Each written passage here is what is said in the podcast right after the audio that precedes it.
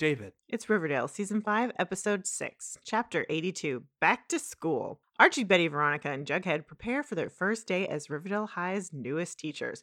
Veronica introduces her husband Chad to the group after he shows up unexpectedly in Riverdale. And after realizing they are out of funds, Archie and Tony turn to Cheryl for help restarting the football and cheer teams. the show has gone full full bonkers again, I feel like. No, this one didn't feel bonkers. It was just very stuff is happening. Stuff is happening. This one felt more like, okay, now we're actually getting into issues.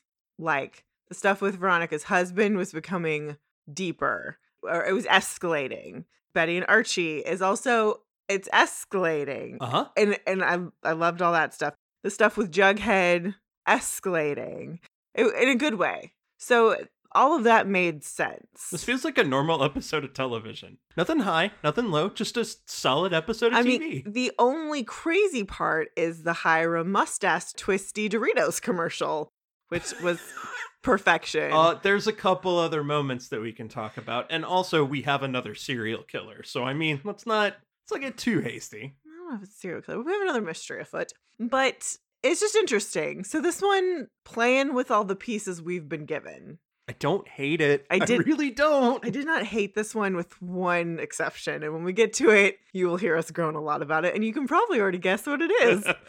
uh yeah. We start with Archie, you know, walking in on Jughead reading a book. It's the night before first day of school. Big day tomorrow. Jughead's reading of Mice and Men. He's trying to get caught up on the summer reading his class had because, of course, he's teaching English. Totally called that one. but he has to cram for his new English class. Again. Yep. He says, Well, good night, sweet prince. Very cute. Like that. I like. Okay, KJ. Now the way he plays Archie, he feels grown up. He does. I was thinking about that a lot during this episode. Um, we mentioned it with Casey Cott that his posture's completely different. Yeah. And KJ, it's similar, but one of the things I think they made a really great decision with him was they didn't change his hair, which okay, he has got some really fucked up dip dye red hair in this episode. it's bad. It's really fucking bad. Here, I'm just gonna go with pandemic. I'm not gonna blame anybody. Let's no, just no, this is not it. fucking pandemic. Okay. They have done this every fucking season. They will be an episode where you're like, what the goddamn hell is wrong with y'all? Anyways, I feel like it really shines when he's wearing his army attire oh yeah. because they put him in that ROTC shirt and then he's wearing the pants, and you're like, oh, he's in military mode. And so that makes it show off so much because otherwise he's still kind of like high school Archie a little bit. But then they put him in that outfit and the standing taller, more like he's in at attention shines and it's perfect. So that, that was that was a really good choice. They're they're all very much they feel grown up, which is a testament to the actors on the show. The only person who does not feel at all grown up, Veronica. Mm, I was gonna say Betty. No, I think Betty does feel grown up. Less so because her because we keep pulling her into the family drama Well, and her impulsiveness is off the fucking hook. and that has not changed. no. But that's the thing for Betty and Veronica. Their stuff has not changed at all. Yeah, that's fair. Veronica is worse than Betty's. The problem for Betty is that Betty now has all of uh, these resources at her disposal for these for this impulsiveness. Now she has an FBI badge. She has a little more than a bobby pin now. Exactly. that FB that FBI badge is now her bobby pin.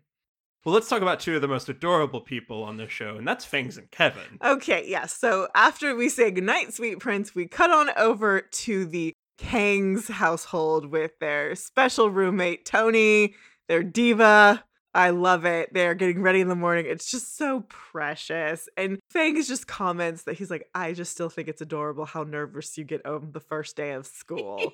it's just, I, they have the best relationship of anybody on this show. Meanwhile, Kevin's pissed and is just like, "Tell Queen T I'm leaving if she doesn't show up in the next When she comes out, she says, My outfit is a masterpiece that cannot be rushed. Which, okay, here's the thing her outfit is not a masterpiece. She's wearing a goddamn black t shirt and a blazer. Sh- Cheryl's been rubbing off on her. That toot is from Cheryl for sure. Uh, but that outfit, no, it's nothing to uh, write home about. To be fair, she is the Serpent Queen now. She is the Serpent Queen, but that outfit's not great. Sorry. Anyway, this is cute So- as fuck. So then they walk into the school. It's back to school. Everybody, they're playing the song Back to School. They run into Weatherby, and it's like, you know, Miss Topaz, Mr. Keller. And Tony says, Waldo. And Kevin's just like, I'll never get used to that. Which, true, totally fair. But again, I love that little reminder. We're adults now. Yep. We're not kids. We're in the same, because again, we're getting these visuals where a casual watcher would be like, wait, we're in the high school, same cast. We're in the high school. What Principal Weatherby's still there. We got to keep it going just a little bit, and that's a, that is a perfect way to remind the audience we're older now. We're the adults. We're the teachers, not the students. if the last episode was them really kind of stuck in gear trying to get up to that and, and treading that line Mhm. because we talked about how they would repeat themselves it felt like they were doing that all the time Th- well this episode they didn't No. this episode the clues that they the the hints back to that Mhm. that they gave us were ones that made sense Mhm. they flowed with the story they weren't repetitive or redundant True. that's that's more what i mean they feel like they're finally got their their way about them while still going yeah they're 25 Well, remember, Purgatorio was our premiere. It Oh, was yeah. telling the audience what happened to them. The last episode, Homecoming, was them telling each other what was happening. So now we actually just get, okay, now we're here. Yeah, I know. It just better writing here to, to do a better job of varying things up. True. So then we get Veronica walks down the hallway and like All the boys. all the students are like, oh, who's this? She's very attractive. My favorite is there is a boy who looks at her walking down the hall, and his girlfriend looks around and is like, "What the hell?" Then we see uh, the scene that we had seen previously where Jughead, Betty, and Archie come in and they're looking at their schedules or this paper and they, they literally act like they don't know where they're going, which I found a little obnoxious. well, eh, seven years. Maybe you forgot. you don't.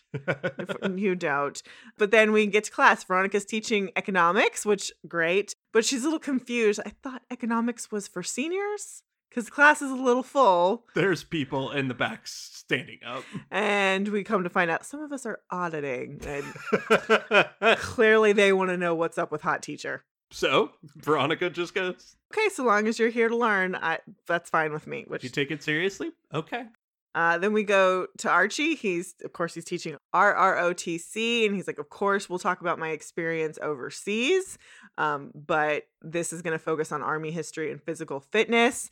Um, he's got about six students in there, but there are no girls present, and this was a mistake. Yes, it I was was. I was pissed. I was like, there should be at least one girl present there, or uh, some, you know, somebody of uh, non a non-binary person. I don't know, but it's it's all appears to be a bunch of cis dudes. Okay, that's the it, that's the more appropriate way of saying. I don't know all these people's pronouns, but the appearance is cis dudes. I don't love it. poor poor mistake. Which even later, meh. Eh, it's look, it, it, it's it's a CW show. They're lazy as fuck. I'm not going to give them a pass, but it, it's just like I didn't expect much more from y'all. No. Anyway, so okay, so I do like how exhausted he already seems about having to talk about going to war. Well, it's just that whole like, of course you're curious about it, but that's not going to be the focus of what we're doing here, nope. which is fair. Then we get to Betty is teaching auto shop, which I that to be fair, that did not even cross my mind. It was unexpected and yet so perfect. and to be fair, the reason it didn't cross my mind is because this auto shop is taken out of so many schools. I remember when I was in high school and I found out that we used to have auto shop. My geometry teacher used to be the auto shop teacher. He also was a bus driver.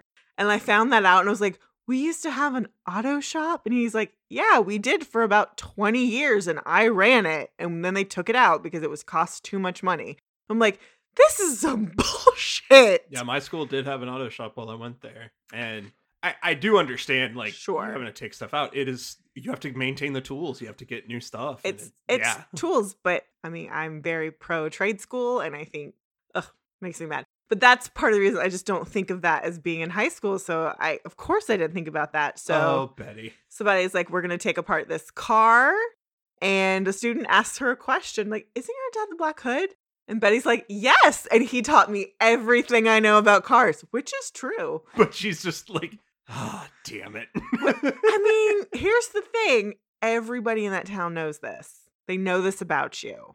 They're gonna ask, Is this is this thing true about you? It's just like now, if you have a teacher who has like a huge TikTok, is this you? Is this you online? Yes, it's me. yes, it's me. Yeah, it's just it's the thing.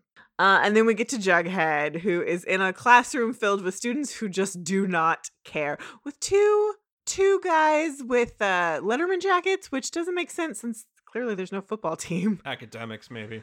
No, I, don't know. it doesn't make sense that they have Letterman jackets and there's no sports teams. Uh, that Riverdale decided to do something different. It's it's I don't understand it, but whatever.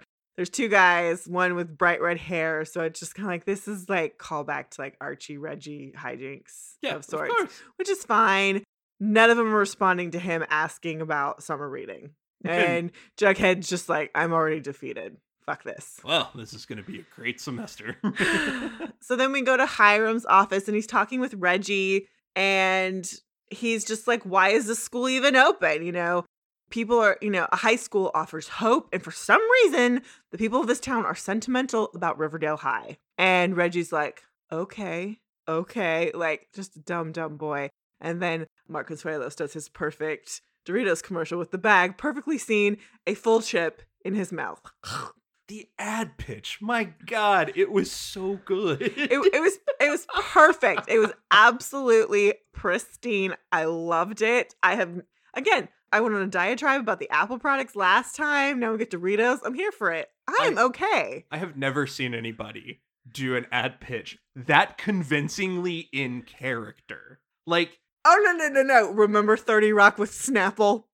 30 Rock was meta though. Like they were very they were very intentionally like drawing around to that. This one is so completely unself-aware, but the character is so in the moment Mhm, without having any clue Sure, as a character about what he's doing. it's it was perfect. I loved it. It's Snow Snidely Whiplash. I love him in this show.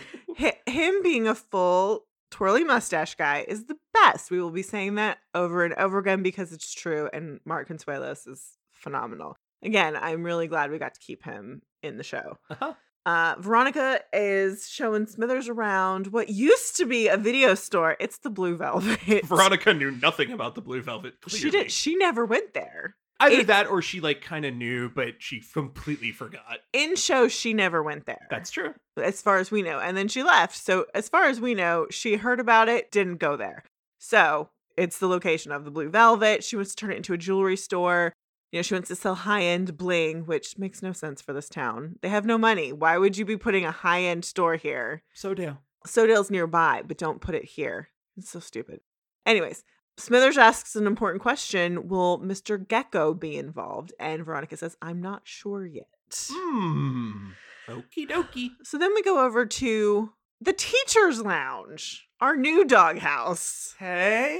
Hey, because I don't feel like we're gonna go to the doghouse anymore. They're not students. They wouldn't. They They have a teacher's lounge So to go is? to. So what are we gonna call this? The, the teachers. It's the doghouse. It's our new doghouse. Okay. Okay, they've moved, so we've now moved. This is our new doghouse, the teacher's lounge. That's where we hang out now because we're old now. it's true. Betty's, you know, getting her coffee and she's talking to Archie and they're checking in and she's just like, you know, I'm trying to not panic about Polly and Archie's just like, you know, your mom mentioned that she does this and but he's like, yeah, yeah, that's that's why I haven't, I haven't freaked out yet. And she's like, he like kind of touches her hand. He's like, maybe I can distract you.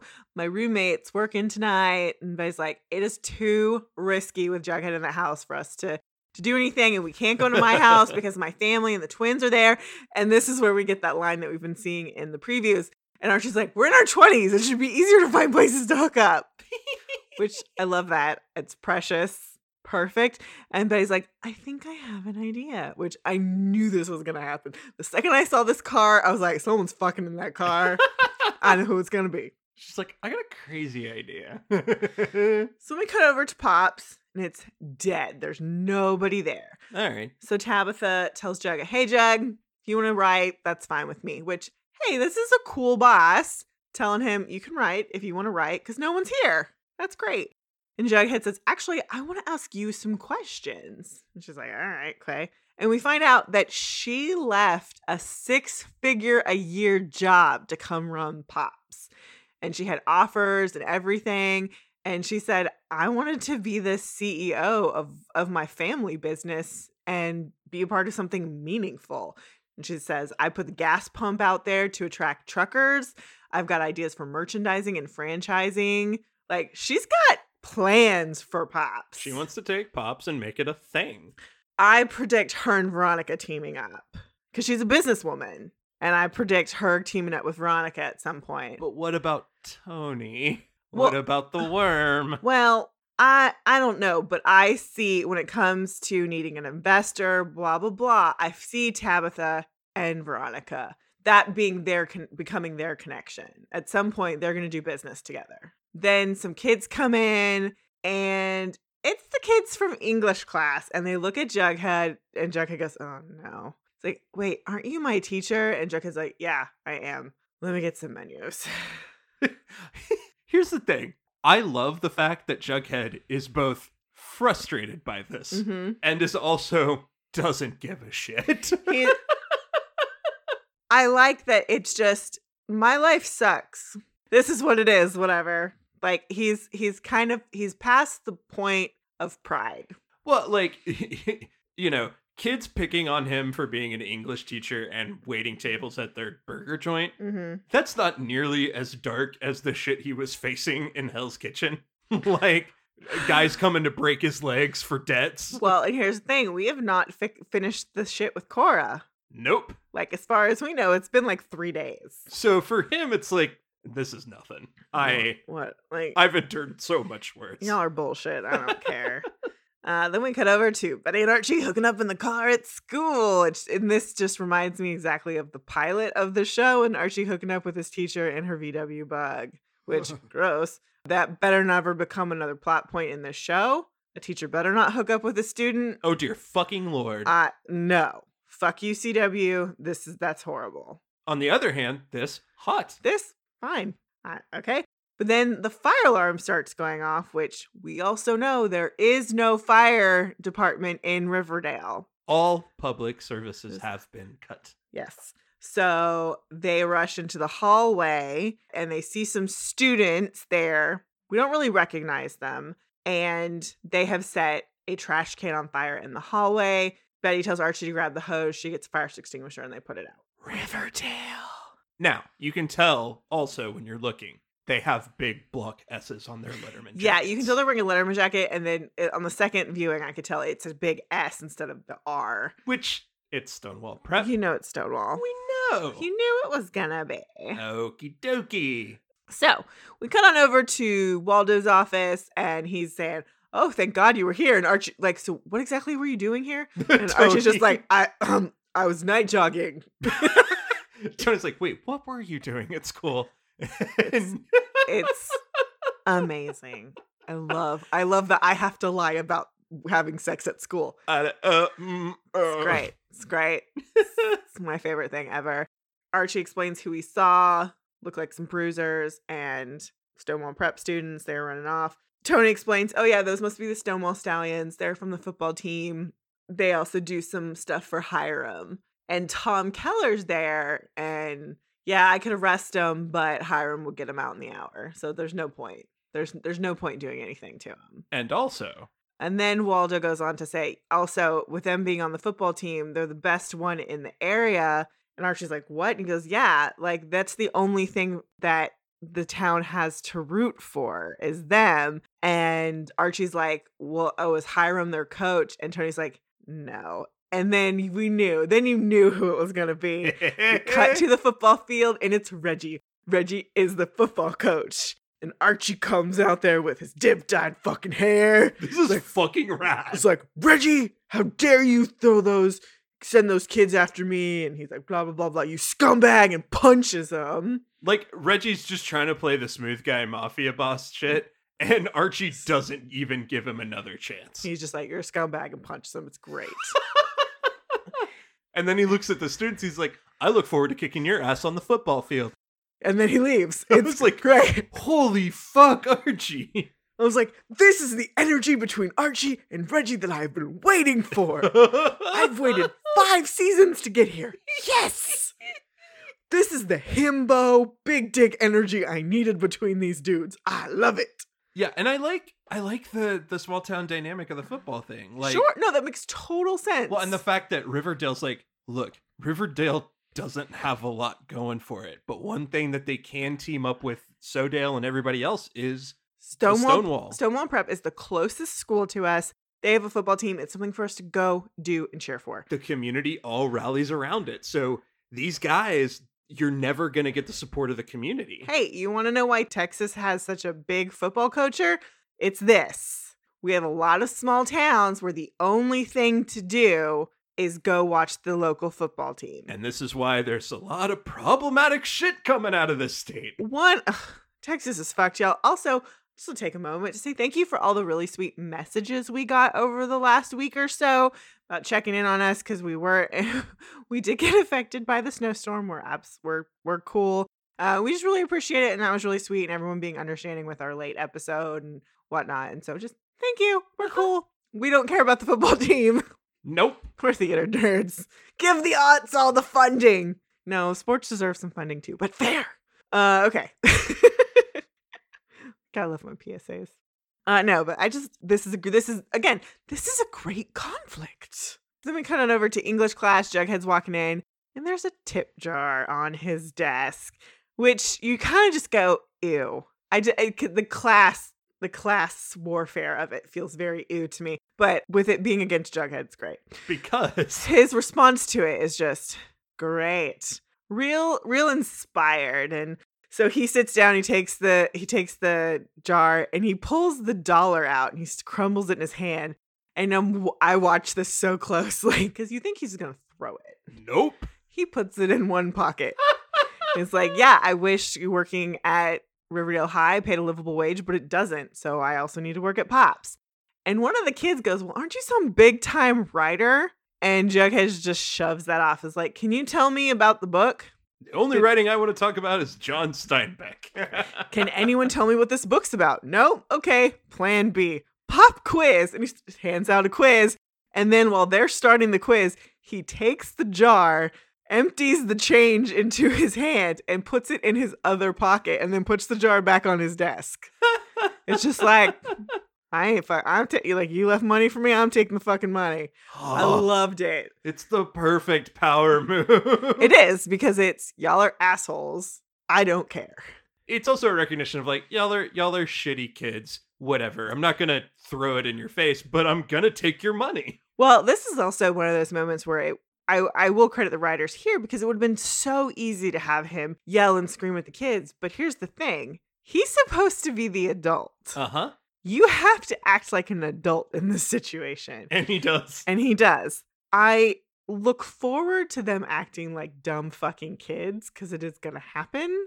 But I like that he didn't here because it would have been so easy. I don't know. They're gonna do some weird sarcastic "Oh Captain, my Captain" with Jughead. they are. Oh, at the end of the school year, one of them will. There's gonna there's no. gonna be some kind of Dead Poet Society. there's gonna be one kid who who's like, "Oh, Captain, my Captain," who's gonna do, who's gonna, "Oh, Captain, my Captain," him and be like, "You're the reason I got through." There's gonna be one student who says that to Jug. Of course. Yeah. No, well, actually, the other thing I, I predict with Jughead with this is that they won't need him to teach, and he'll say, "I need to teach." Yeah. He will decide, "I need this for me." He'll still write, but No, he's still gonna write. Stay in Riverdale. No, I think he's still gonna. I think he's still gonna teach, and I think he's still gonna work at Pops. Yeah. because he needs to stay busy. Because if he's not doing those two things, he's just gonna sit and drink and do fuck all. Uh huh. I think that's what's gonna happen. For now, I can change my mind later. Meanwhile, ah, Jennykins shows up to economics class with a cake and flowers. Ew. And Veronica's like, um, you're interrupting my class. And he's just like, oh, I'll sit in the back. Gross. Ew. No. fuck him forever. The start of this, I went, oh, look, Hiram was bad. Hiram's a toxic, evil person. Chad's real, real bad news. Oh, we'll get to it later, but there's way more happening that we haven't seen and we Uh-huh. don't know about. but it's like, It's- holy fuck. This fucked up. next we go back to Waldo's office and Archie wants to bring back the football team and Waldo says, "We don't have the money and you need enough players, which we also don't have." And Archie's like, "I just need 11." He's like, "Well, if you can get those and get the money, then absolutely." Waldo thinks it's a great idea, like he's fine for it. except there's no money. They have no money. so we go back to the doghouse. Hey, Hey. And the group is meeting Chad. Kevin and Tony and Betty are there. And Archie walks in, and Archie definitely gives him the up and down look like, all right, who's this fucker? And it's all very pleasant and very sweet. It's, it's all fine. Everyone, everyone's on their best behavior. except it's not because Chad's horrible. He's fine, but he, you can tell this is all an act. You can, you can tell it's all an act. But like, and Betty and Kevin are both like, what's gonna happen? What's gonna happen? What's gonna happen? It's great. Their faces are precious. Betty's smiling at Archie the whole time. yeah, this is great. and Tony's just like, all right, hey, we made it through the second day. It's karaoke night tonight. Let's celebrate. And Veronica's like, nah, maybe we'll just go get dinner. And Chad's like, no, no, let's go. And Veronica's like, since when do you want to do karaoke? And he's like, you know, when in Rome, make a fool of yourselves like the Romans do. Which you're like, okay. oh, backhanded compliments all day. This guy, he's, yeah. he's so gross. So we go into the hallway and Tony asks Betty about Polly and she explains like no, we haven't heard anything, we don't know anything. And Tony says, "So I asked some of the serpents and they have seen Polly at this truck stop over here, and like either dealing or hooking up with truckers." God damn it, show. Well, okay. And she's like, "Okay, how did this work?" I'm like, "Yeah, she might be organizing it through this website called Ned, Ned's List." Ned's list. Yeah. God damn it. Yeah. uh so yeah so she might have an account blah blah blah I love that Okay, Betty's great. like, okay, great. I like that information. Starts to run off and then it's like, wait a minute. it's like i need you to tell me exactly where this truck stop is She's so like, oh my god, oh my god, oh my god. i gotta lead i gotta lead fbi resources deploy It's so funny. uh, we come on over to thornhill and cheryl's painting a picture and this foreman is saying hey you know some of the guys are threatening to quit and she's painting a picture of jason we see and she's just like nope that won't even happen. If you're going to keep working and then there will be a bonus for you later. And they're just like okay. So he leaves and cheryl just complains that that because of that donation she gave to riverdale high she, they're broke. Yep. So okay it's time to enact operation goldfinch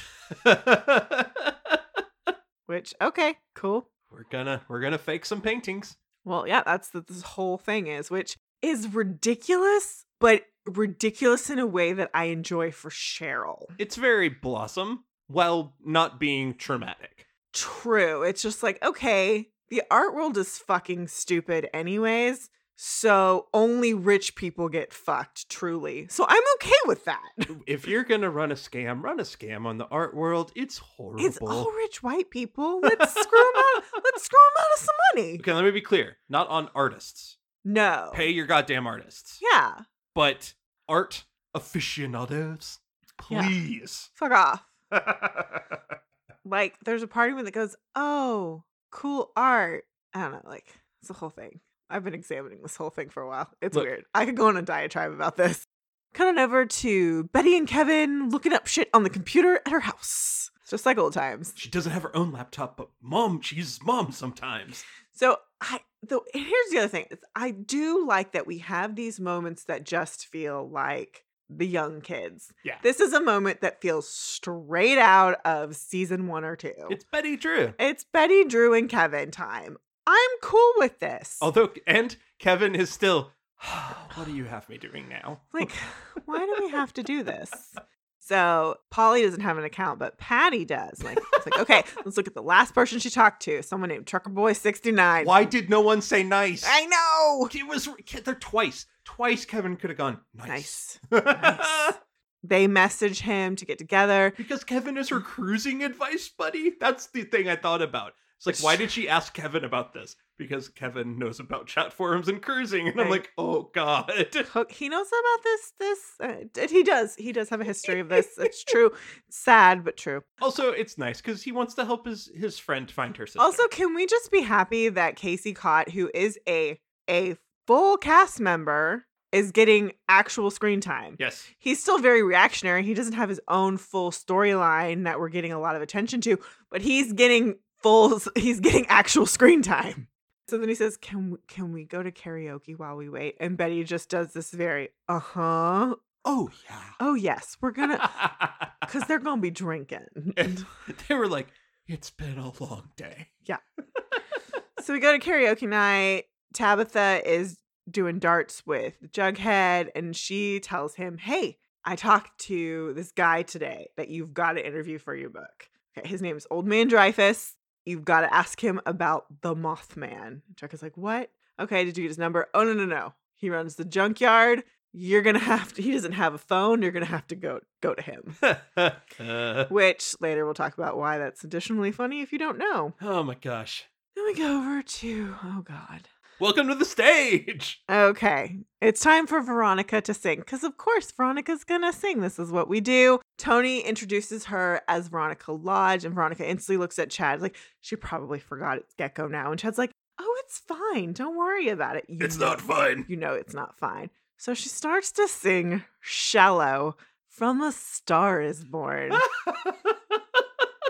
Y'all, I had food in my mouth while we watched it, and I nearly spat it out because I was laughing so hard. My eyes went big. My eyes went so big, and I was just like, "Oh dear God, who let this happen?" okay, here here's here's the biggest problem with this. Is either it's got to be amazing hmm or There's no middle. or it's got to be bad because it's karaoke. Instead, they went somewhere in the middle. We have complained about this before. Kimmy has a good voice, Yes. but she has a lane, and they keep having her do songs that are not in her lane. This is one of them. She cannot fucking sing like Lady Gaga. She cannot sing this song. And if you want to know where it is, where it's absolutely unacceptable that they gave her this song, it's during all the ah. Oh, the bridge? The bridge. which- which just me doing that right now is horrible because i know that's not my fucking lane you in order to sing this song effectively and well, you Mhm. have to be able to sing from way deep down. And that is not where Cami sings from. No and during this entire song she's singing through her nose Yes. because she cannot reach those notes and she can she's not a belter she cannot fucking belt to save her goddamn life they should have never done this because it makes her it's it, it makes her look like she can't sing and i understand the cringe factor is part of it but this is a poor choice Well, it was uncanny valley for me. Like it was like you if you were going to do this and you wanted it to look like sloppy karaoke, just make it sloppy karaoke. Well, you should have had her play it drunk. Yes. Have her play it drunk because then the it not being quite great, and then when Chad gets up to sing to surprise her, which everyone's like, "Ooh, this is impressive and cute," Cuz he has a pretty good voice. because he did a pretty decent job. Which doing the Bradley Cooper side is not that difficult. It's not, but It's- still. it's not as vocally impressive. Just gonna say it's he does not have the hard part of the song. But he throws he throws But a here's little the thing. something on it. if they were playing that a little bit drunk and f- super flirty. Cuz after we see what happens next, because you know then later they've had they like this got them going. That would have made not being able to sing the song great so you could have sold it. You could have sold it so well but you missed the point. Because the whole other point of the scene the characters are supposed to be blowing off steam. Yes. it's been super fucking stressful. They're teaching when they are not meant to be teachers. Nope. this is stressful as fuck. And also, it is really stressful to be the new guy in a group of people. He's trying to be impressive. He's probably been drinking too much. And now he's going to do this thing to impress his- wife in front of these people that he doesn't even give a shit about, but he wanted to make sure that they think he's a big fucking deal. Except he does care about Archie. No, he does not care about them at all. He wants to make sure they know he's a big fucking deal. Fair. Make them all drunk. The only person who can't be drunk is Tony. That's it. And Jughead. And oh, I do I- love Jughead I- being like, "Oh my god." the reaction shots were great. You know, Betty's like, okay. Archie's like, all right, dude. Especially when Chad gets up and sings. So when Chad gets up and sings and Veronica's surprised and into it, it's like Archie is like, oh, I get it. I get, I get their vibe. I get why they're them. great. Oh man, he gets her. That's the type of thing Veronica would have loved from me. Okay, cool. Like it, it did the trick for Chad with the group. Because and Jughead's just like, I'm so over this crap. I don't want to be here. This song is horrible. Because you know he's like, I'm so sick of hearing this song. I do not. Tabitha's like, oh, this is cute. Jughead's like, no, I love that not. he's hanging out with Tabitha. That's, that's his boss. Oh yeah, they're gonna fuck later. We'll get there. it's gonna happen. And then at the end, Kevin cries. Kevin's crying Fangs is like, oh honey. Sweet, sweetheart. I know how you feel about this song. I know. I really, I in my mind, Kevin's crying because she butchered it. That's what that's, that's in my mind. That's what's happening in my mind. No, it's just Kevin. Kevin just loves love. the second she starts singing the song, we see a reaction shot from Kevin of like, oh no, oh god. my- Yeah. My, song. No, he was defying gravity tonight. oh yes. Which, anyways. So we come on over to Pembroke, and they've had a very good night. And Chad's gonna stay for a few days, and Veronica's like, "Yeah, I think that's a good idea." Ah. Barf, whatever. So now Archie's on a mission for his football team. so he's in the ROTC.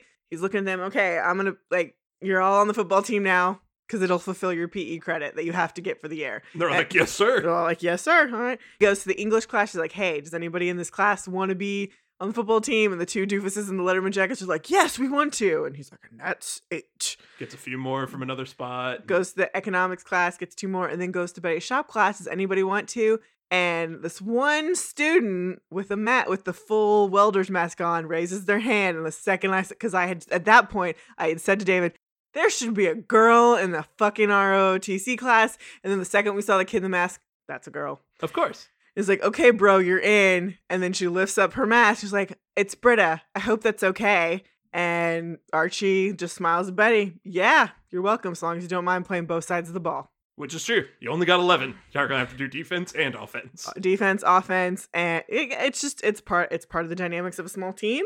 She, she's in shop class. She's in shop class. Her She's wearing. plaid, and her name is Britta. Oh my god.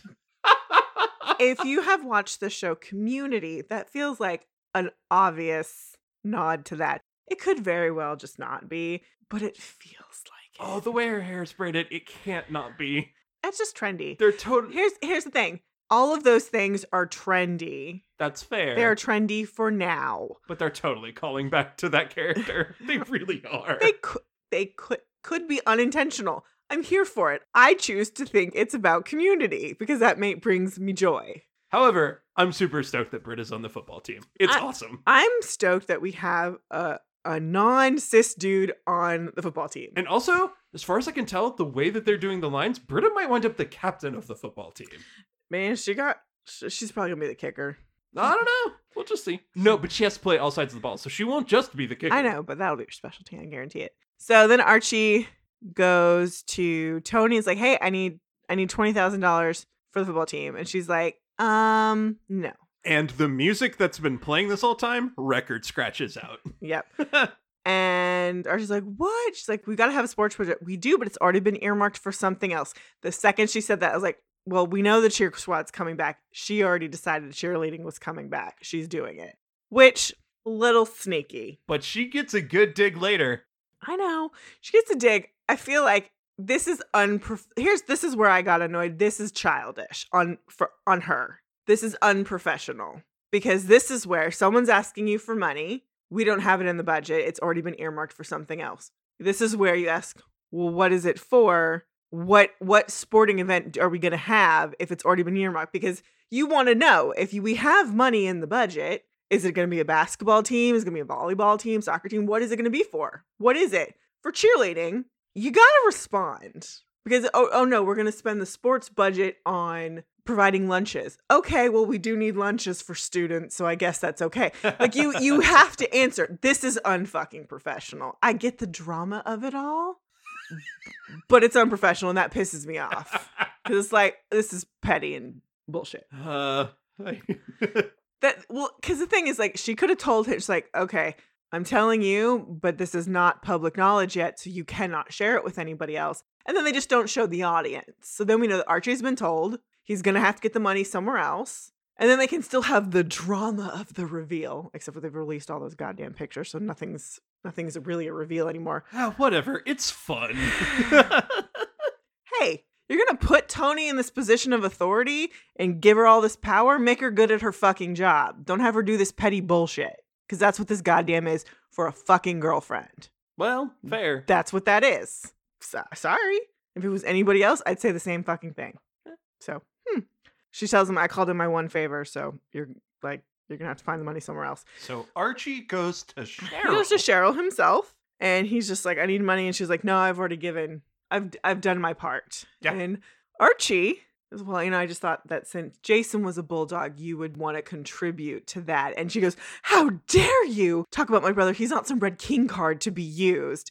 And she says, Now be gone from Thornhill and don't ever come back. And as she as he leaves, she wipes a tear because this has made her upset. But what's funny is, yes, this was a total manipulation on Archie's part. Cheryl has done the same fucking thing over and over and over again. Anytime it was convenient for her to use her brother's name to gain sympathy from somebody, she did. I think that plays into stuff with this character. Oh, absolutely. To be fair, that was hers to use. yeah. But it's interesting that she's trying to grow and heal from all of this. But in doing so, she's removed herself from everybody. Some people don't know this about her that she's changed or she might have grown.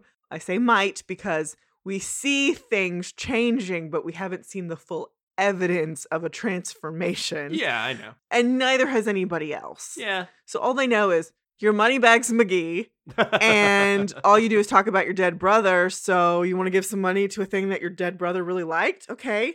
That's not unfair. But Archie should have known to phrase that more delicately. And Cheryl has every right to get in his face and be like, don't you fucking dare. No, no. She's fair. What I like here is that past Archie, young Archie, would have never done this. No. Archie's grown up. Archie's been seen some shit. He needs something. I'm gonna be direct and be like, hey, I need this. Maybe like he's he's being a lot more direct, and I'm fine with it. That's that's true for Archie throughout all of this. Yes. That's probably the biggest signifier of him being a grown up now. he's being more direct. He's being much more direct with Betty, which he's gonna catch some fucking feelings. We're gonna talk about that too. of course he is. Yeah. But like, I like I I really like that about him because that was an annoying thing about him in the past. eh, well, and trauma, but you know. Totally. Maybe he got some therapy. Cheryl asks Nana about uh, when Mr. Marble's going to be there, and oh, it's Miss Marble. Minerva will be here tomorrow From Crespies. from Crispies. Oh, God. So Betty tells Kevin, Trucker Boy 69 responded, How's tonight? This was Uh, an even better point for nice. Come on, man. Yeah, that's that's when Kevin could have just responded with nice. And it w- doesn't have to be a direct call to the 69, but just he responded nice. No one would have ever known except people waiting for it. people who needed it. The people who needed it, which was us. Well, y'all make this show for us, right? Come on, fix the things that we want fixed. Please make that be a blooper somewhere. Um, he says he says a bunch of stuff. I mean, like the the message says, "I thought you were mad at me, but let's meet tonight at the truck stop off exit 42." And so they're like, we're going in. And Kevin, you just see this. Oh, god damn it. Why is this my life? These are the people that I've chosen to be friends with, I guess. These are the people I've chosen to love. Uh, Jughead goes to the junkyard, and as he's walking into junkyard, he sees these Mothman statues with glowing red eyes.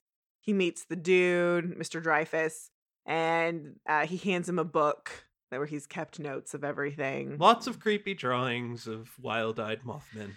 Yes, and so he starts telling them what happened. They they were hired to dig out a collapsed mine off the lonely highway, and then one day Ramos was missing, and then he came back, but then Raymond was missing, but and they said that they were taken to the ship, and then Raymond came back, but now Arnold was gone, and then Arnold came back, and Jughead's like, "Do you really think they're Mothman?" He's like, "Mothman, aliens, angels, whatever. They live in the caves off the lonely highway." And Jughead says, You know, hey, I've lived here my entire life. Why have I never heard about this? Which, fair investigative question.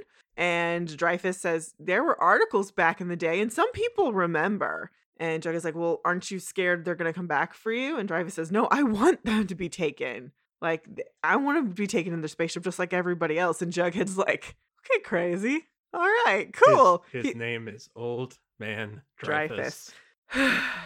So, in one of our other podcasts, there's a lot of things in this pot in this episode that call to our other podcast, which is Macintosh Maud. Haven't seen what?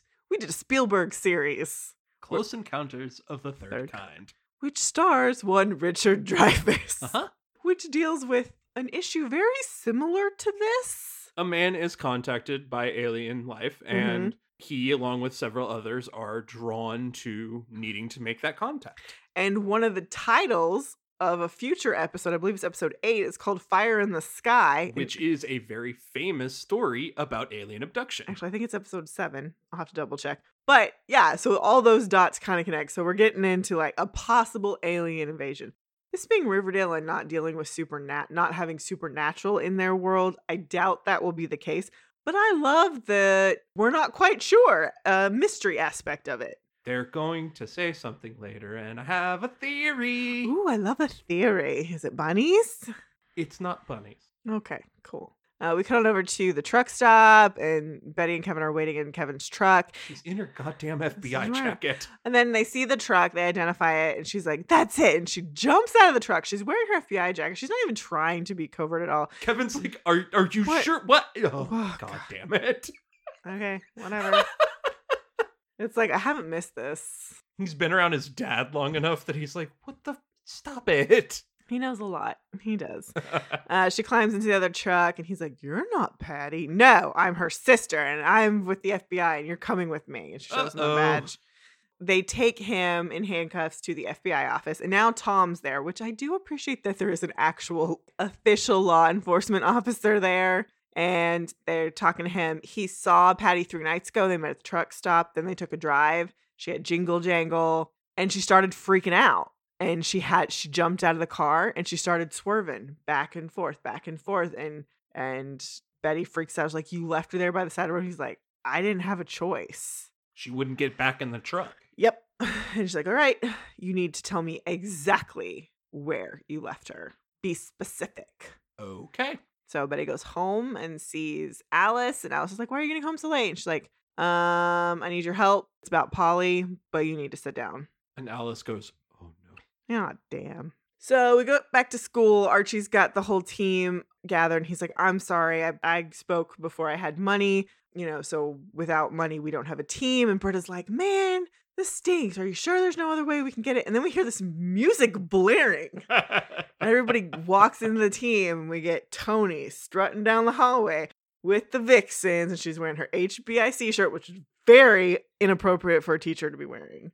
I'm sorry, a, no teacher should be wearing a head bitch in charge shirt. All of this is fucking ridiculous, and yet it's so. Riverdale. I know.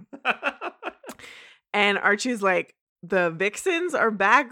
Like, they don't even have a team to cheer for. Like, there's no sports. And Tony's like, get over yourself, Archie. The Vixens are a sports team and we'll be competing against other cheer teams. I love it. Which I, of I here's the thing. If that that being her reasoning, I have no problem. And he's and he his question is like, when since when did you have money for this? Like since I prioritized it in the budget last year. Uh huh. Okay, that's again, that's totally fair. She's been at school there for a while. She prioritized it in the budget because she felt it was important. She had the power to do that. Cheerleading is 100% a sport. I don't question that Yeah. at all. But This- again, All of this could have happened in the prior scene. It Sure. could have. it should have. However, it's so Riverdale. You can't deny that this is perfectly Riverdale. This is just childish. This reads like a scene from high schoolers, not teachers. yes, I know. I know. That's that's where I'm like two steps forward, one step back. yeah. That's that's where I'm annoyed with it. Still, Archie got owned, and it's pretty funny. So the vixens start moving away, and Britta gets in front of Archie. Forget the school. Is there anyone else who could sponsor the the Bulldogs? And then Archie looks up and he sees Veronica go into a classroom. So okay, new complication. Britta's gonna play fucking football. Damn it! Britta wants to play ball. She wants to play ball. I love it. I'm here for this. And then we see the camera move into the school office and we see Miss Bell on the phone and we see her, her side of that conversation. It's like, you wanted me to call in case something unusual happened.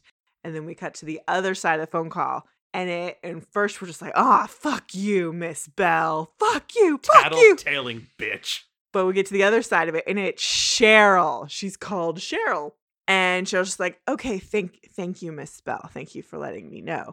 To which, okay, Cheryl's an investor in the school. She has every right to know what's going on at the school. So she just told her about the River Vixens. Maybe. Well, maybe, but I love it. And then we meet Minerva Marble. Ah. Who's played by Adeline Rudolph, who played Agatha in The Chilling Adventures of Sabrina. Hey. So it's kind of nice to see her. And so she's there. She's talking about the painting. She's like, oh, figurative is back in vogue. And I think at auctions she can get a quarter of a million dollars. It's a nice chunk of change. For a portrait of Jason fucking Blossom. Yeah. I get that it's it's not the portrait, it's the artist. The and this artist stuff. blah, blah, blah, blah, blah. But it's just fucking funny that it's a portrait of Jason. Jason fucking Blossom.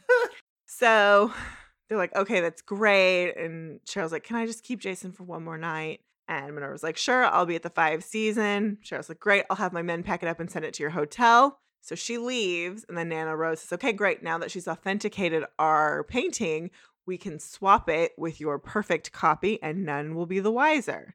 And so Cheryl starts crying, and Nana's like, what's going on? And she goes, oh no, just some upsetting news from Riverdale High. So yeah, Cheryl's like, oh no, my lady took my vixens.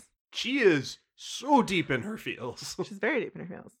So we cut to Alice and Betty on the highway searching for shit, and they find Polly's purse and her wallet. oh boy. Mm-hmm. So then we cut to Pops, and Archie's just sitting there in his feelings. Jughead comes over and is like, "Hey, you know what's going on with Bulldogs?" And Archie tells him what's going on, and Jughead says, "You know, if you promise to never bring up the epic highs and lows of high school football, you could ask Tabitha to sponsor them." Which this is my favorite line because it's such a meta dig. Because we complain about that line all the fucking time. Somebody just posted a tweet, and this is I will not spoil things, but there was a line in WandaVision that people were very like, wow about. And they were like, nobody will ever write anything as good as this. And somebody went, Au contraire, Riverdale writers. And they put the whole Whoa. four panel Yeah. with the guy talking about I had to raise money for my nana by selling drugs. then you've never known the epic highs and lows of high school football. Oh my god. It's so amazingly bad. It's pre- it's it's precious. It's one of the lowest points in the writing of this show. It's amazing. Oh, let's not forget Archie was in prison. Mhm. that wasn't even the bear. Fuck. Anyways, There's so much. there's so there's three. there's so many goddamn lows in this show. So Archie says, "I could ask Veronica, but that'd be weird, right?" And Jughead's just like, you know, weird is relative. Who cares? Embrace the weird. I just talked to a guy who wants to get abducted by Mothman. Embrace the weird. Which I love that. I love that Jughead's just like, this is so fucked up. Whatever. it's a perfect twist too on that that original line from Jughead, the "I'm weird, I'm, a weirdo," where where he's super edgy Jug, and this is like a great grown up turn of that. He's like, I don't fucking know, dude. Stuff is weird all over this fucking town. Mhm. I say roll with it and do whatever you got to do, man. Yeah. Which is so perfectly a grown up version of Jug. It is. It's it's very much just like, who cares? Like, Yeah. okay, let's let's go with it. We cut over back to the video store, and now Veronica's showing it to Chad. She's like, you know, it's got good foot traffic, it's close to SoDale. And Chad's like, but it's not in New York. And so Veronica just explains, she's like, okay, cards on the table, being back here has been good for my soul. And so Chad's like, okay, so we'd have a place in the city and a place in Riverdale. And he's like, but a place that I'd be welcome. no. And Veronica's like, yes. And so he says, yes. And so he's like, okay, but if we stay here, do we have to stay at the Pembroke? And she's just like, don't you dare say that. I'll never give up that apartment. And he's she's like, but it could use with a remodel. Fair. Totally fair. I need all my parents' shit out of there. I need their vibes gone. Which Uh-huh. fair. We cut over to the Cooper house and they've laid out all the stuff they found by the side of the road. We see Polly's purse and a shoe, and Alice is just freaking out. What happened to her? And Betty's just like, I don't know, but if he had hurt Polly, he wouldn't have told us where to go, Exactly. which is fair. And Betty's just like, we'll trace her phone. And Alice is just like, what? Well, what do we do? And Betty's just like, we'll wait and we'll hope. So that's all I can do. oh, poor Alice. Yeah.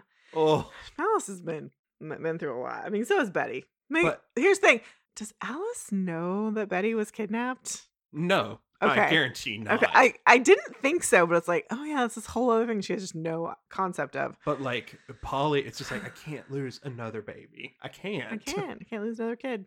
So we're back at the Pembroke. Veronica and Chad are coordinating their schedules. Like, okay, so like this weekend, that week, blah blah blah blah. They're figuring it out. They, everything's great. Like they've- sure.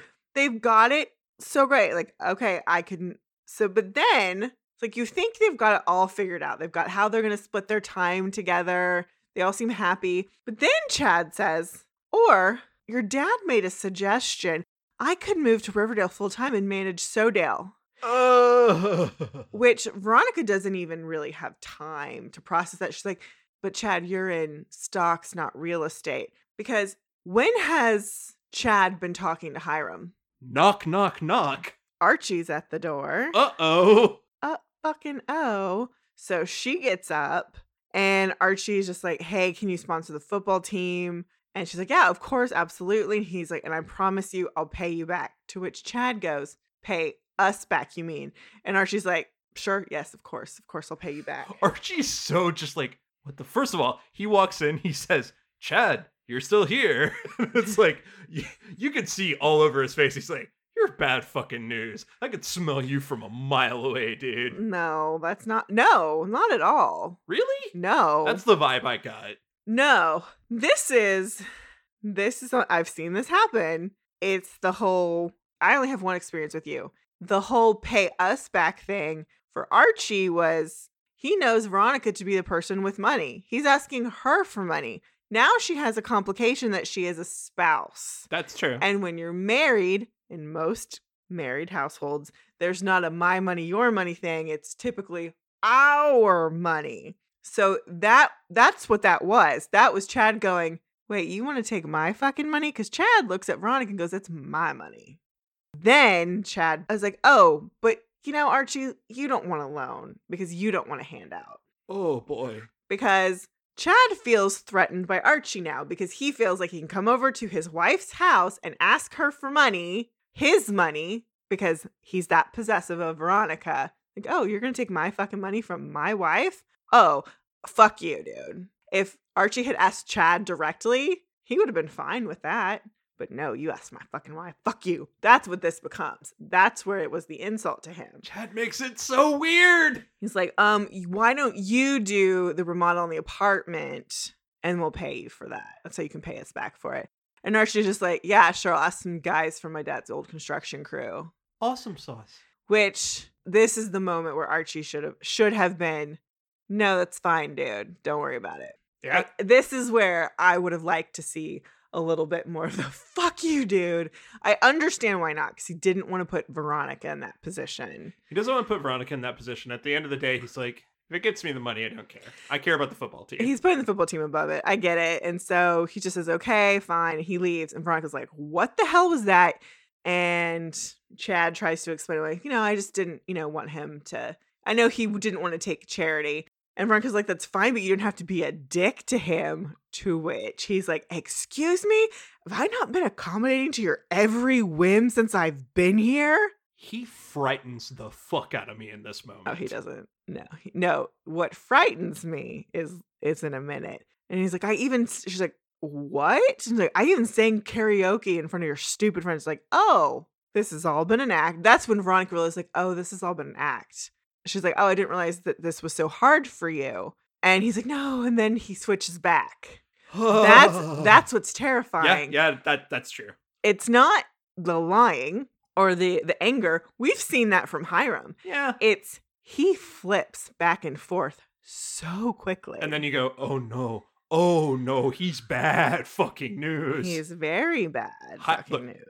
as bad as Hiram has been. He has never been this. He has had his moments that are very similar, It's true. but we've not had it play out. We've not seen it play out like this in such quick succession back and forth because this happened like four times in like five minutes. and and Be- if you see this from anybody, Mhm. oh, red flags, red flags everywhere. Because then what happens is, you know, they hug and she's like, okay, I just want to get some Pops takeout. And he's like, ugh, no, I can't take any more greasy food. To which she's clearly disappointed because it's like, oh, that's my favorite place to go. That's the place that made her feel like home, Uh huh. which we know from previous episodes. And he's like, how about this little Italian place your dad mentioned, Mia's? To which that's what stops her more than ever. She's just like, okay, we'll go to Mia's. She pulls away. hmm That's the one where it feels like she realizes you didn't just talk to my dad about business. You're talking to my dad. And you're fucking with me, clearly. Yeah, it's bad. Oh, this scared the crap out of me for Veronica. Please please don't give her like a physically abusive husband because I feel like that's where this is escalating to. Yeah. Because Hiram was never physically abusive, but I feel like that's the only escalation that can give us with Chad, which is just like, really? We'll talk about it with the later scene because I think I, I don't know that we're gonna get there. Mm-hmm. Or I think we're gonna pivot to a different direction with that, but Mm. you know, we just have to wait and see.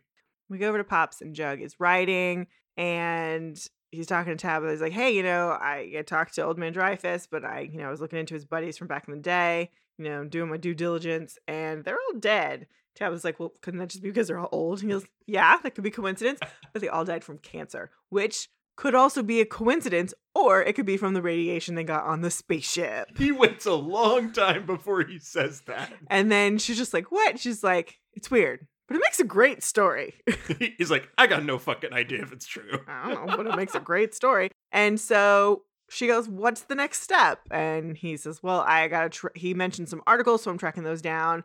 And Tabitha says, "I'm in, unless you're like a lone wolf type." And Jughead goes, "Sure, great, more the merrier." And it's just like I just wrote notes. They gonna fuck. They were flirting. She was flirting with him so hard. she is interested in what he's doing. Yeah. she's interested in what he's doing and he's he's got somebody who's interested in what he's doing who whose company he's enjoying Yeah. so it's like okay and also here's the other thing about it is that it's got the betty vibe betty drew vibes Of course. so it's that Theory time. okay Okay. All these guys worked in the mines. They all had cancer. They Mhm. all disappeared one by one. I guarantee you there was either something they were mining that was causing a problem, mm-hmm. or they were pulled away by some group that was doing some type of testing Mm-hmm. and they were exposed to some type of radiation well they were definitely exposed to some radiation in the mine because that's how they all got cancer. Sure. That explains that. They got radiation, they got the cancer in the mine. We just have to explain why does Dreyfus not have it? Because he never got taken. Well, that's that's what he thinks, why he didn't get it. But something happened when they were taken and they they told a very specific lie to him. Huh, maybe. But I feel like maybe yeah, I don't know. Something else has happened. Something else is going on, but I kind of want to wait. I kind of feel like I want to get another episode of Mothman investigation before I decide what's going on. For sure, something's going on in those minds. something's going on in their mind. They, I feel like they, those guys, those I think it's four guys, decide made a choice on what they told Dreyfus, and I think Dreyfus is the one with he's the outlier. I don't know. But some here's the other problem. Something's poisoning Riverdale and SoDale. Because I also think that once this rolls around, that's what's gonna finally throw the wrench in Hiram's plan. Yeah, that you can't develop SoDale because the land is poison. Yeah. Yeah. And you can clean it up, but Not the, Hiram doesn't want to do that. not the way you think. Betty goes over to Archie's and Archie says, you know, Doug's not home. And Betty's like, well, we're waiting to hear about Polly. They go upstairs and have sex. I'm feeling crazy and frustrated. I'm feeling crazy and frustrated too. Let's- Sexy time. let's go have sex. Which okay, that's great. Totally makes sense. And then afterwards, phone rings. They're like, "Is that mine?" No, I think it's me. It's about Polly. I gotta go. And she's like, "Okay." And she's like, "Well, this has been great." And he's like, "Yeah." And so she leaves, and then you can just tell he's just like, "Yeah, this is great." He does this little reach out with his hand. He's like, uh, uh Yeah, Archie's gonna catch feelings. from- huh. Archie's gonna be the. I I just I predicted Archie's gonna be the one who declares feelings before Betty, cause Glenn's gonna show up. Uh, Glenn's gonna show up and it's gonna complicate things. And Betty's gonna be like, Well, I was seeing people before I came to Riverdale and we were keeping this casual. Archie's gonna get jealous. And then that's what's gonna make Veronica or Jughead find out that they're sleeping together because Archie's gonna be all jealous with Betty. Dun dun dun dun. Prediction. Okay. The next morning it's Pembroke and all of Chad's stuff is packed up. Oh, thank God, Veronica. And he's like, What's going on? It's like, Before I came here, I said we needed a break. And despite how nice the last few days have been, we still need that break. I have to figure out if I'm a Pop's girl or a Mia's girl or both. Fair. Uh huh. Fair. So she's going to send him on his way. And she goes, It's not going to be a problem, is it? And I was like, Oh, it's going to be a huge fucking problem for this guy. It's going to be a big fucking problem. So here's what I think. I don't think we're going to see him being physically abusive in that way. She's going to figure out real quick to clean break. What it's going to be is that he's trying to get vengeance through Hiram. Here's the only other thing I see happening he's going to take all their money, he's going to bankrupt her. Probably. She's gonna be broke. But you know, Betty and Veronica need to room together. Ooh, Betty's gonna move into the Pembroke. Possibly. I see that happening. But yeah, like I I don't think we're gonna get that far because I Mhm. think it's gonna be now Chad is gonna go join up with Hiram and it's like, fine, I'm taking her down. Hmm. But then that If might my- be a moment of redemption for Hiram. Maybe, but okay. But here's the other thing: new possible complication. If the thing with Reggie and Tony isn't real, it didn't isn't a thing. Reggie's gonna start sleeping with Veronica, and that's gonna make the whole thing way more complicated. Yep. Which I'm here for. I'm here for that complication. There's a whole lot of soap opera that's gonna come that, Sure. that can come through there. sure. But I what I do appreciate so hard is that Veronica immediately saw this and was like, this is- bad. Yeah. And I need some moment to think about this. Mm-hmm.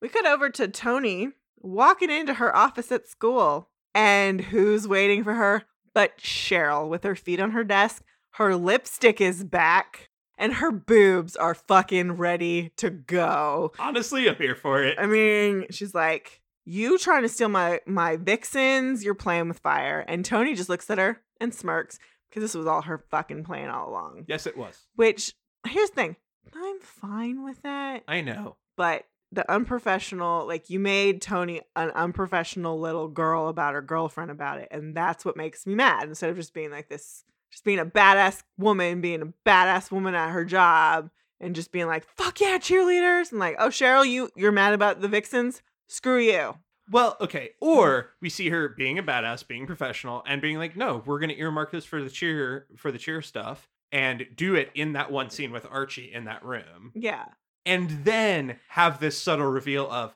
also, I'm gonna get my girl back. Which like, cool, okay, fine. Because that's the type of show Riverdale is. Like, no i mean this scene could have been played in a different way where it just should have been like what do you think you're doing with the vixens and i don't know it's just it's it's it's bad i don't I- like it it's I, bad I totally agree with you, but I do think I'm like, I'm okay with this as a plot idea.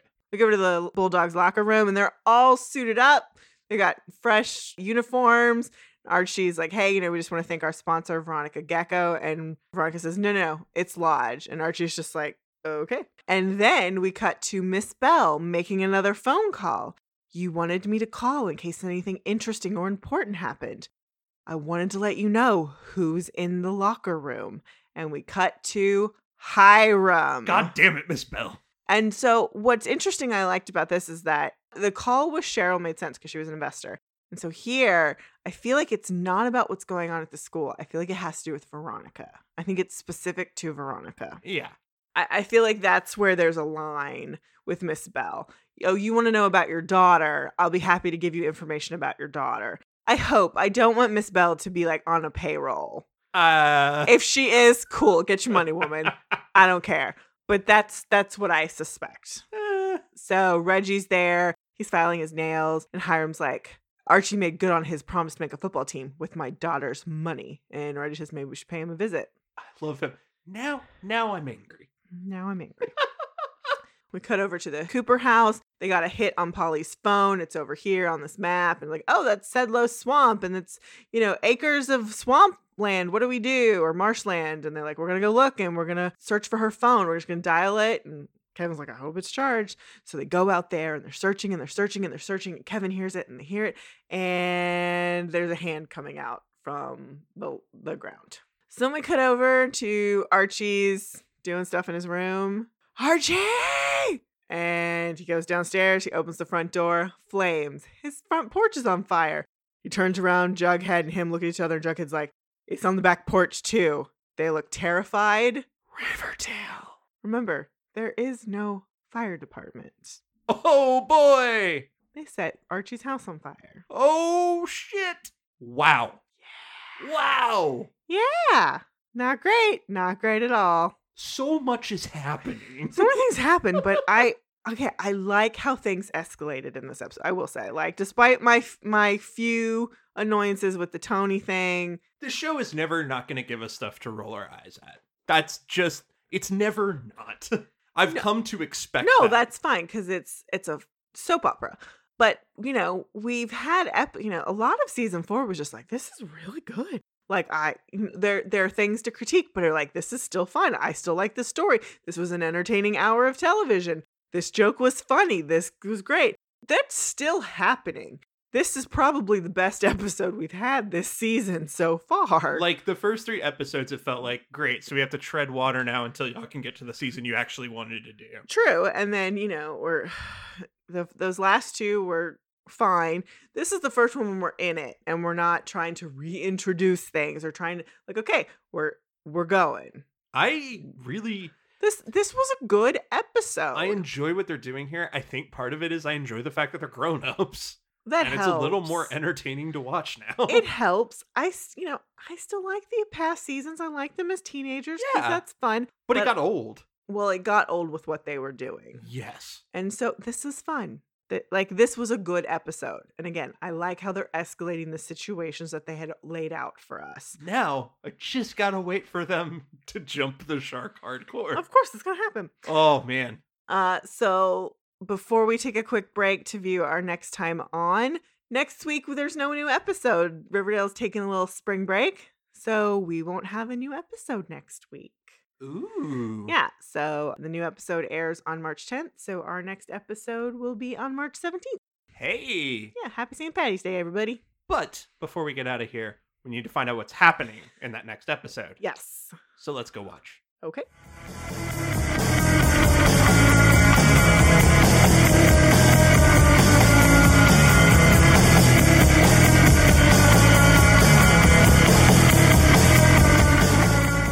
Okay, so episode seven is Fire in the Sky. We do see some shining lights a la close encounters. Yep. House doesn't look too great after this fire. Ah. And Archie's going to lead the volunteer fire department. Good. Yeah, I mean, Great. great. Again, Somebody's got to do it. somebody's got to do it. It looks like in terms of Archie's post army life, that that's a great career for him. I'm fine with that. Yes. Makes sense. So that's what he's going to be training for in the El Royale gym. Uh, Uh, Veronica's getting personal. Veronica's getting personal. She's going to be uh looking. She's going to be trying to figure out how to support local businesses in Riverdale. Okay. apparently, according to the synopsis. And uh, Tony's plan to uh, bring Cheryl out is uh, going to create more tension between the two because obviously we're going to have a dance off between uh, New Vixens and Cheryl. Okay. Yeah, uh, whatever. It's very childish. I know. It's ridiculous. In in the grand pantheon of things they've done, though, it's really not anywhere close to the worst. It's it's not the worst, but it's pathetic. We'll wait till we see it, but I'm I'm not looking forward to it. Things are going to keep happening. We don't know anything with the Polly front other than just Betty saying some things. So Uh, I mean, they're gonna keep looking for her. So Yeah. I mean, she has to go. She has to go identify a body. I guarantee you that hand is not Polly. It wouldn't surprise me if it's not. Yeah, Um, but it's prob it's probably sneaky. It's probably sneaky. that would make a lot of sense. That, that that would make the most sense. But that means yeah, whatever. Anyways, yeah, it'll be interesting. But some other news we got in Riverdale. Um, one of the things that has might have been out there for a little while, but we're gonna. So when we get back from this one week hiatus, we're gonna get four episodes, episodes seven through ten, and then they're going on a four month or three month break. Meaning, Okie dokie. yeah, which means we won't get episodes 11 through 20 until July.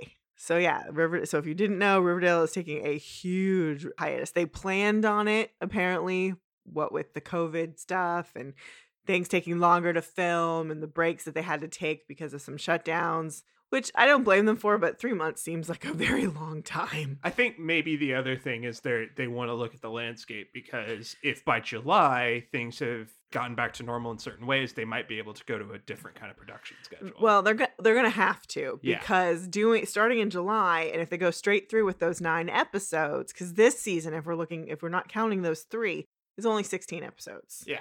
Which we've we've been saying for a long time. That's how many episodes they need to be doing. oh my god, eight and eight, please. Eight and eight would be pretty good for them. I could see for season six them not coming back again until January and going straight through with sixteen.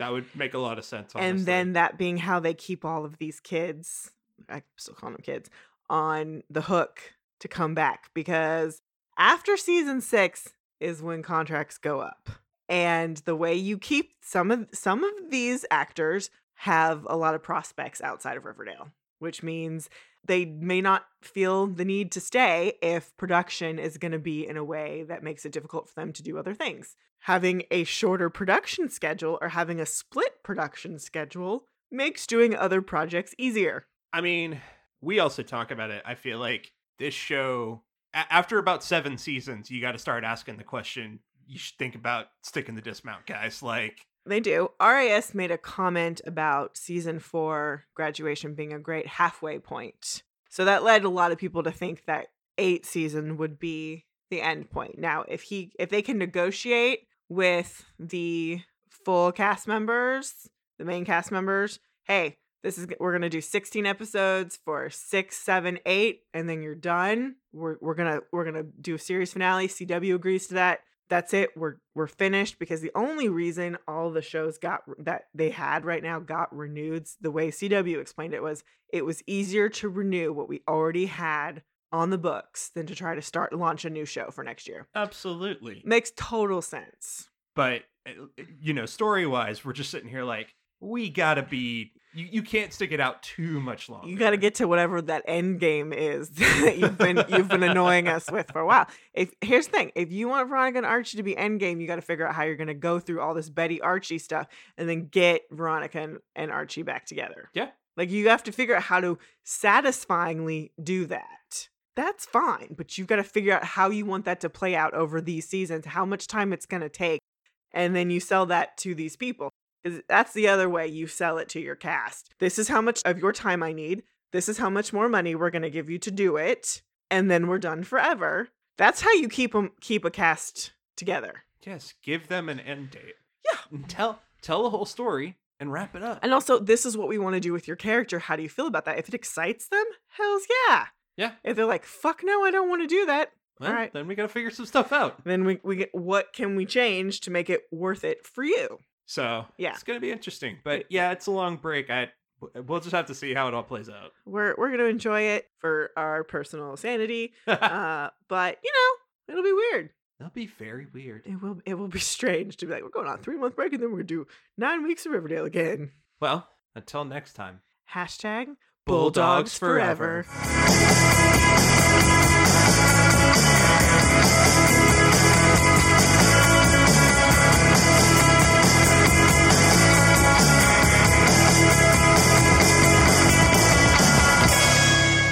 listening. Be sure to review and rate us on iTunes, Stitcher, or wherever you listen to your podcasts. For questions, comments, and recommendations, you can email us at macintoshandmaud at gmail.com or find us on Twitter, Instagram, and Facebook.